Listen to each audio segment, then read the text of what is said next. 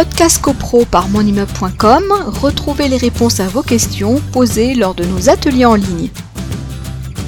On a le mode moderne, c'est l'audioconférence ou la visioconférence. Donc là, on doit donner son accord pour assister aux assemblées générales par audioconférence ou visioconférence au moins trois jours avant la tenue de l'assemblée euh, générale.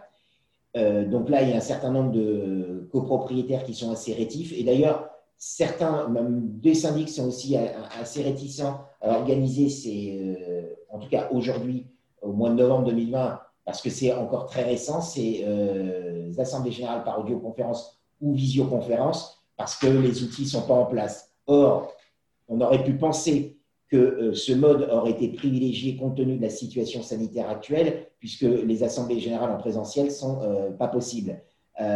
Euh, ce que font les syndics, c'est ce que j'indiquais tout à l'heure, c'est que beaucoup, et la loi, enfin, l'ordonnance leur a permis de le faire, parce qu'on est interrogé régulièrement par des copropriétaires qui nous disent Ah, mais notre assemblée générale ne va avoir lieu que par vote par correspondance. Est-ce légal jusqu'au 31 janvier 2021, oui, c'est légal. Si le syndic considère que la tenue d'une assemblée générale par audioconférence ou visioconférence n'est pas possible, eh bien, il a la faculté euh, d'organiser uniquement une, assemblée générale par vote par correspondance. Donc, on a la présence physique, l'audioconférence, la visioconférence, le vote par correspondance, donc le troisième mode, mode de vote.